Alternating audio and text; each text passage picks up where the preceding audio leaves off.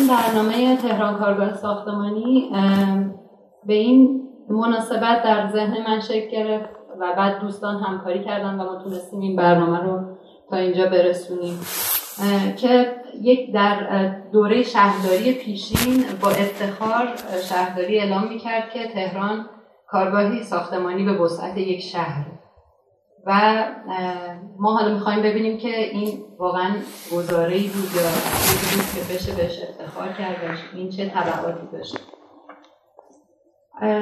توی اون بروشوری که دستتونه در بخش سومین صفحه اگر نگاه کنید درباره ورود یه هیولا یا حمله یه هیولایی به سرزمین ایران و به شهر تهران صحبت کردیم که این هیولا محیط زیست ایران رو از بین برده اقتصاد ایران رو به ورطه نابودی کشونده و با توجه به مشکلاتی که در شهر به وجود آورده عملا زندگی کردن در تهران رو ناممکن کرد.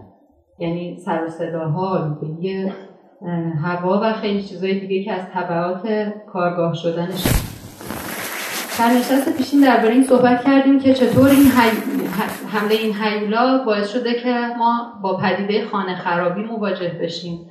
یعنی اینکه خانه های ما همه خانه های دو طبقه خانه های پیشین و سابقی که در این شهر بوده عرصه ساخت و ساز شدن. و اگه تک و توک هم از این خونه توی شهر می‌بینیم انتظار اینو می‌کشن که خراب بشن و جای اونا ساختمون های دیگه شکل بگیرن.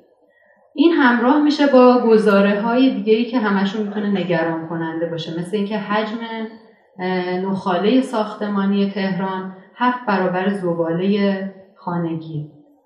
و این نخاله بدونی که بازیافت بشه به دشتای اطراف تهران برگردون یا اینکه نزدیک نیمی از آلودگی هوای تهران به علت تردد ماشین های سنگینه که اینا در کار ساخت و سازن.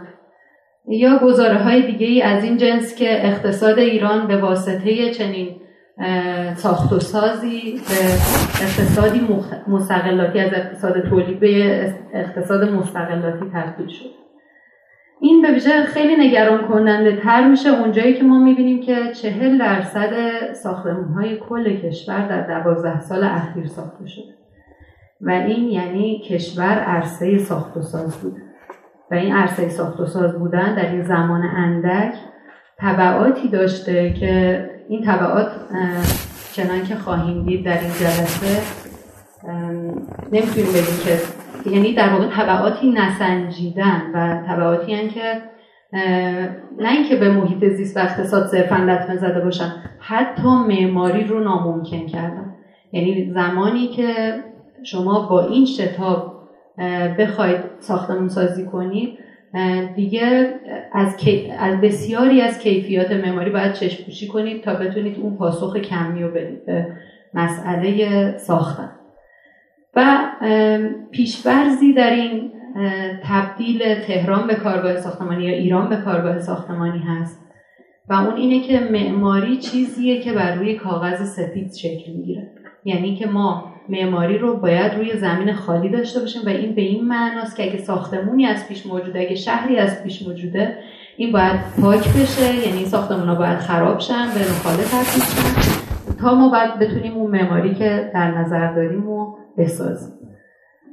و مسائل دیگه ای مثل اینکه وقتی ما این حجم نخاله داریم خب پیداست که مصالحی برای اون ساختمون که جای این ساختمون میشینه باید طبیعت استخراج بشه و استحصال بشه.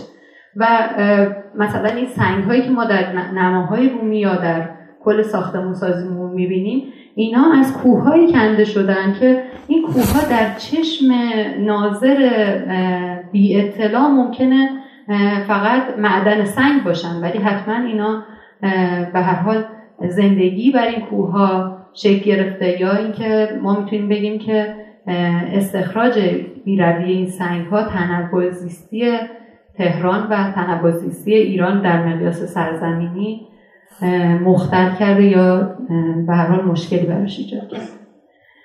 از این نقطه گفتگومون رو شروع می‌کنیم. من از اعضای پنل دعوت می‌کنم که بیان بالا و نظرشون درباره این بیان کنن که تبدیل تهران به کارگاه ساختمانی چه تبعاتی داشته؟ به ویژه بر محیط زیست حالا محیط زیست در معنای سرزمینیش و محیط زیست شهری. خیلی ممنون. من به ترتیب الفا از اعضای پنل دعوت می‌کنم بیان آقای دردیش آقای دکتر مسئولی و آقای کاشم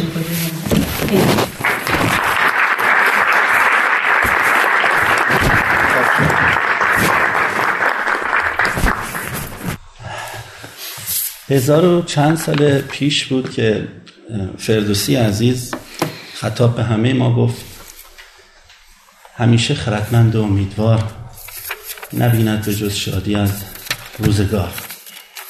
مفهوم سخن فردوسی اینه که اگر که می‌خواهیم از زندگی از روزگار شادی ببینیم باید دست کم دو ویژگی مهم رو داشته باشیم. نخست آنکه خردمند باشیم خردمندانه رفتار کنیم و دوم که امیدوار باشیم. به مفهوم دیگه اگر که شما با فردی با قومی با جامعه ای روبرو شدید که از روزگار شادی نمی‌بینه به باور فردوسی یا لکنتی در خردمندی داره و یا لکنتی در امیدواری. راست آن است که امروز داریم در مورد مردم شهری صحبت می‌کنیم که شدیدن می‌خوام تاکید بکنم که چیزی از شادی درک نکردن در شهری که بیشترین تعداد دانشگاه های مدرن و با کیفیت کشور رو داره بیشترین تعداد اساتید و دانشجویان رو داره بیشترین حجم رسانه ها رو داره بیشترین اساتید مجرب رو داره بیشترین تشکل های مردم نهاد رو داره مراکز فرهنگی رو داره روزنامه ها رو داره. مردم این شهر از شادی چیزی درک نکردن. چرا؟ خردمند نبودن یا امیدوار نبودن. در مورد این باور و پیوندش با کارگاه ساختمانی کوتاه وقتتون رو می‌گیرم. چند وقت پیش در ستاد احیای دریاچه ارومیه جلسه برگزار می‌شد رئیس جمهور ما حسن روحانی اعلام کرده بود که مهمترین اولویت دولت هم احیای دوباره دریاچه ارومیه است. همه مردم ایران تقریبا می‌دونستن که دریاچه به شدت آبش از دست داده. پهنه 5000 کیلومتر مربعی ارومیه چیزی دیگه برای از دست دادن نداره و 33 میلیارد متر مکعب آب کمتر از یک میلیارد متر مکعب باقی مونده. سونامی نمک داره بیداد می‌کنه و بسیاری از اراضی کشاورزی در شرق دریاچه از حیز انتفاع خارج شده. مهاجرت های محیط زیستی را افتاده. سونامی نمک فشار اسموزی خون رو افزایش داده. سرطان ها داره بیداد می‌کنه و و و. تو اون جلسه بعد از همه ذکر مصیبت ها مدیر آب استان آذربایجان غربی گفتش که من همه اینا رو قبول دارم. اما ما یه دو تا پروژه داریم دو تا سد دیگه مونده که اینا رو اجازه بدیم بسازیم. بعدا دیگه ما هر کاری که شما گفتین می‌کنیم. 72 تا سد ساخته شده. وسط عراضی کشاورزی از 320 هزار هکتار به 680 هزار هکتار افزایش پیدا کرده و این دوستان همچنان نگران بیزینس خودشون هستن. معلوم مشکل حل نمیشه. همین اخیرا بعد از چهار سال از این واقعه نماینده مردم ارومیه نامه نوشته به آقای وزیر محترم نیرو اردکانیان و گفته یادت باشه نشون به اون نشون که توی مجلس بهت رأی دادم قرار شد اگه رأی آوردی دو تا صد و از جمله صد باراندوز رو به من مجوز بدی که ساخته بشه تر گسترش عراضی آبیاری رو هم تاییدش می‌کنه این همین قصه در های مختلف در جای جای کشور داره اتفاق میفته من همیشه میگم چرا ما اینجا ایستادیم آیا ما واقعا سزاوار اینجا ایستادن بودیم؟ ما کجای راه اشتباه رفتیم؟ آقای نجفی به نظرم یک سر و گردن از جناب آقای محمد باقر قالیباف درک بهتری از فعالیت های مدنی و آن چیزی که برای مدنیت یک شهر امنیت یک شهر رفاه یک شهر کیفیت یک شهر مهمه رو ازش برخورداره. اما اخیرا دیدیم که گفتش که من دیگه هیچ بزرگراهی رو در این شهر نمی‌سازن فقط یه دونه بزرگراه شوشتری رو می‌سازن این یه دونه رو بذارید بسازیم سرخ حسارم نابود بکنیم بعد دیگه بزرگراه نمی‌سازیم. بعد از خودمون شروع کنیم. اگر که الان به جایی رسیدیم که در منطقه یک تهران در جایی که گران قیمت ترین زمین ها بوده بیشترین پوشش سبز رو داشتیم. الان به جای 320 هزار مسکن برای افق 1400 مسکن ساختیم. بیش از 690 هزار نفر که خیلیاش خالیه و تمام شبکه آبیاری زیرسطحی منطقه البرز جنوبی رو نابود کردیم که خودش یکی از دلایل اصلی خوش شدن روشگاه های باقی منطقه است. برای چی این اتفاق افتاده؟ مگه اینا می‌تونه در شب اتفاق بیفته؟ کی مجوزها رو داده؟ شما اگر برید در رصدخانه می‌بینید که رصدخانه تهران در برج میلاد لایه های مختلف رو روی هم میندازه و در نهایت به این باور شما رو میرسونه که بدترین منطقه تهران از نظر ساخت و ساز که رنگ قرمزش بیش از 95 درصده به دلیل گسلها افت شدید سفرای آب زیرزمینی جریان باد قالب و و و همه اون در واقع معلف های خط قرمزی که در یادداشت اخیرم من بهش اشاره کردم اونجا منطقه 22 تهرانه و بیشترین ساخت و ساز داره جایی اتفاق میفته که با رنگ قرمز مشخص شده. یعنی این نیستش که ما ندانیم. ما می‌دانیم که داریم چه می‌کنیم. ما می‌دانیم که روی شاخه ای نشستیم و همون شاخه رو داریم میباریم. این خیلی غمانگیزه و این خطرناکتر از اینه که در شهری داریم با هم صحبت می‌کنیم که میزان نشست زمینش 90 برابر شرایط بحرانی در اتحادیه اروپاست و یه زلزله پنج ریشتری می‌تونه خسارت یک زلزله هفت ریشتری رو به بار بیاره. از این خطرناکتر بیتفاوتی روح وندالیست و باری به هر جهت زیستن همه ما از جمله مسئولین و اون همه نهادهای نظارتی بازرسی و امنیتیه که در پیشگاه اونها این اتفاق افتاد. همون نهادهای نظارتی بازرسی و امنیتی که اگر یک خبرنگاری در یک تیتری یک نقطه ای رو عوض بکنه بابای خودش و روزنامهش رو در میارن در برابر این جنایت بزرگ که منجر به این شده که تهرانی ها به جای زندگی کردن زندگی بکنن سکوت بکنن. تهرانی ها دارن هفت هزار نزار رو در هر صد هزار نفر تحمل می‌کنن. سومین شهر نزاخیز دنیا. تهرانی ها در شهری زندگی می‌کنن که از نظر حجم سرمایه گذاری جزو ده شهر نخست دنیاست اما از نظر کیفیت زندگی مطابق گزارش مؤسسه معتبر مرسر شهر 188 ما از کیگالی وضعیتمون بدتره. آیا ما پول نداشتیم؟ آیا ما فقیر بودیم؟ یا ما خردمند نبودیم؟ اوج این نابخردی اینه که در کمپین انتخاباتی محمد باقر غالیباف با افتخار یاد میشه که به من رأی بدید تا ایران رو تهران کنم.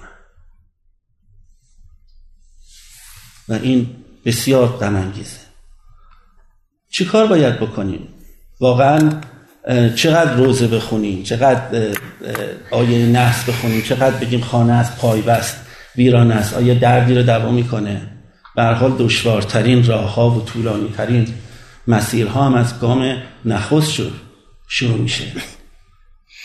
بعد به اندرون خودمون رجوع کنیم. ببینیم آیا ما در اون بزنگاه هایی که می‌تونستیم در موقعیت هایی که بودیم بهترین کار رو انجام دادیم. آیا ما تو خونمون زباله هامون رو تفکیک می‌کنیم؟ آیا ما وقتی میریم خرید از کیسه های پارچه استفاده می‌کنیم؟ آیا ما تا اونجایی که امکان داره خودروی تک سرنشین سوار نمیشیم؟ آیا ما بیشتر از این که اهل فشار بر پدال گاز باشیم اهل فشار بر رکابیم؟ آیا ما تا دو طبقه از آسانسور استفاده نمی کنیم آیا ما اگر یک زمین پدری بهمون برسه سریع نمیایم نصف نصف به یک سوداگر زمین نمیدیم تا اون رو برامون چند طبقه بسازه. اطرافمون رو نگاه کنیم خیلی راه دوری نباید بریم عکسای هوایی رو که من بررسی کردم 1135 با امروز 70 درصد پوشش گیاهی تهران در طول این دوره 60 ساله نابود شده. یکی از بیشترین روندهای دزرتیفیکیشن یا بیابانزایی در جای اتفاق افتاده که بیشترین دانشمند و خردمند و مؤسسه تحقیقاتی وجود داره. ما دیگه به دانشمند و آدمهای متخصص نیاز نداریم. ما به آدمهای توانمند نیاز داریم. به آدمهایی که عاشق این سرزمین باشن. بیشتر از میزشون بیشتر از صندلیشون بیشتر از موقعیتشون عشقشون ایران باشه و تهران باشه. و در بزنگاه که باید در پای اون چیزی که باید بگن حقیقت رو ذکر نکنن.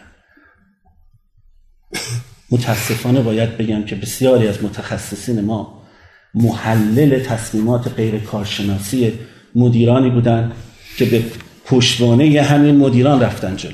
هرگز یادم نمیره در جلسه مرکز بررسی استراتژیک نهاد ریاست جمهوری در دولت نهم محمود احمدی نژاد دعوتم کردن شرکت کنم. رئیس جلسه آقای زاکر اصفهانی که بعدا شد استاندار اصفهان گفت آقا جان ما می‌خوایم 15 شهر جدید بسازیم.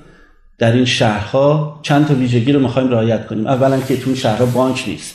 دوما که منابع طبیعی نیست. سوما که زندان نیست. هر کسی زمین خواست ما بهش میدیم بره کار کنه. برنامه ریزی هم کردیم که بچه ها از سن چهار سالگی که زنبیل دستشون می‌گیرن میرن نون بخرن به حسابشون پول ریخته بشه اشتغالم صد درصد باشه. من گفتم که شما چیزی حدود اون موقع نزدیک سی سال از انقلاب گذشته بود. گفتم شما هنوز نتونستید. آقا میگفتش که و بانکداری هم می‌خوایم اسلامی باشه گفتم شما هنوز نتونستید یک شعبه در ایران در مدیریت بکنید که بر اساس مفاهیم اسلامی اداره بشه. شما نگاه کنید با پرند چه کار کردید؟ با هشتگ چه کار کردید؟ یک دفعه 15 تا شهر و بعدش اگه کسی خلاف کرد شما چی کار می‌کنید؟ اون از این شهر میدازید بیرون؟ مشکل مملکت اینطوری؟ حل میشه. اما یکی از دوستانی که اتفاقا با کراوات شرکت کرده بود از شرکت های مهندسی مشابه ضمن تحسین آقای ذاکر اسمانی سریع یک پاورپوینت زیبایی نشون داد و گفتش که اشکالی نداره ما دقیقا جانمایی کردیم و ما می‌تونیم این کار رو بکنیم. حاصلش این شد که منو دعوت نکردن به اون جلسه.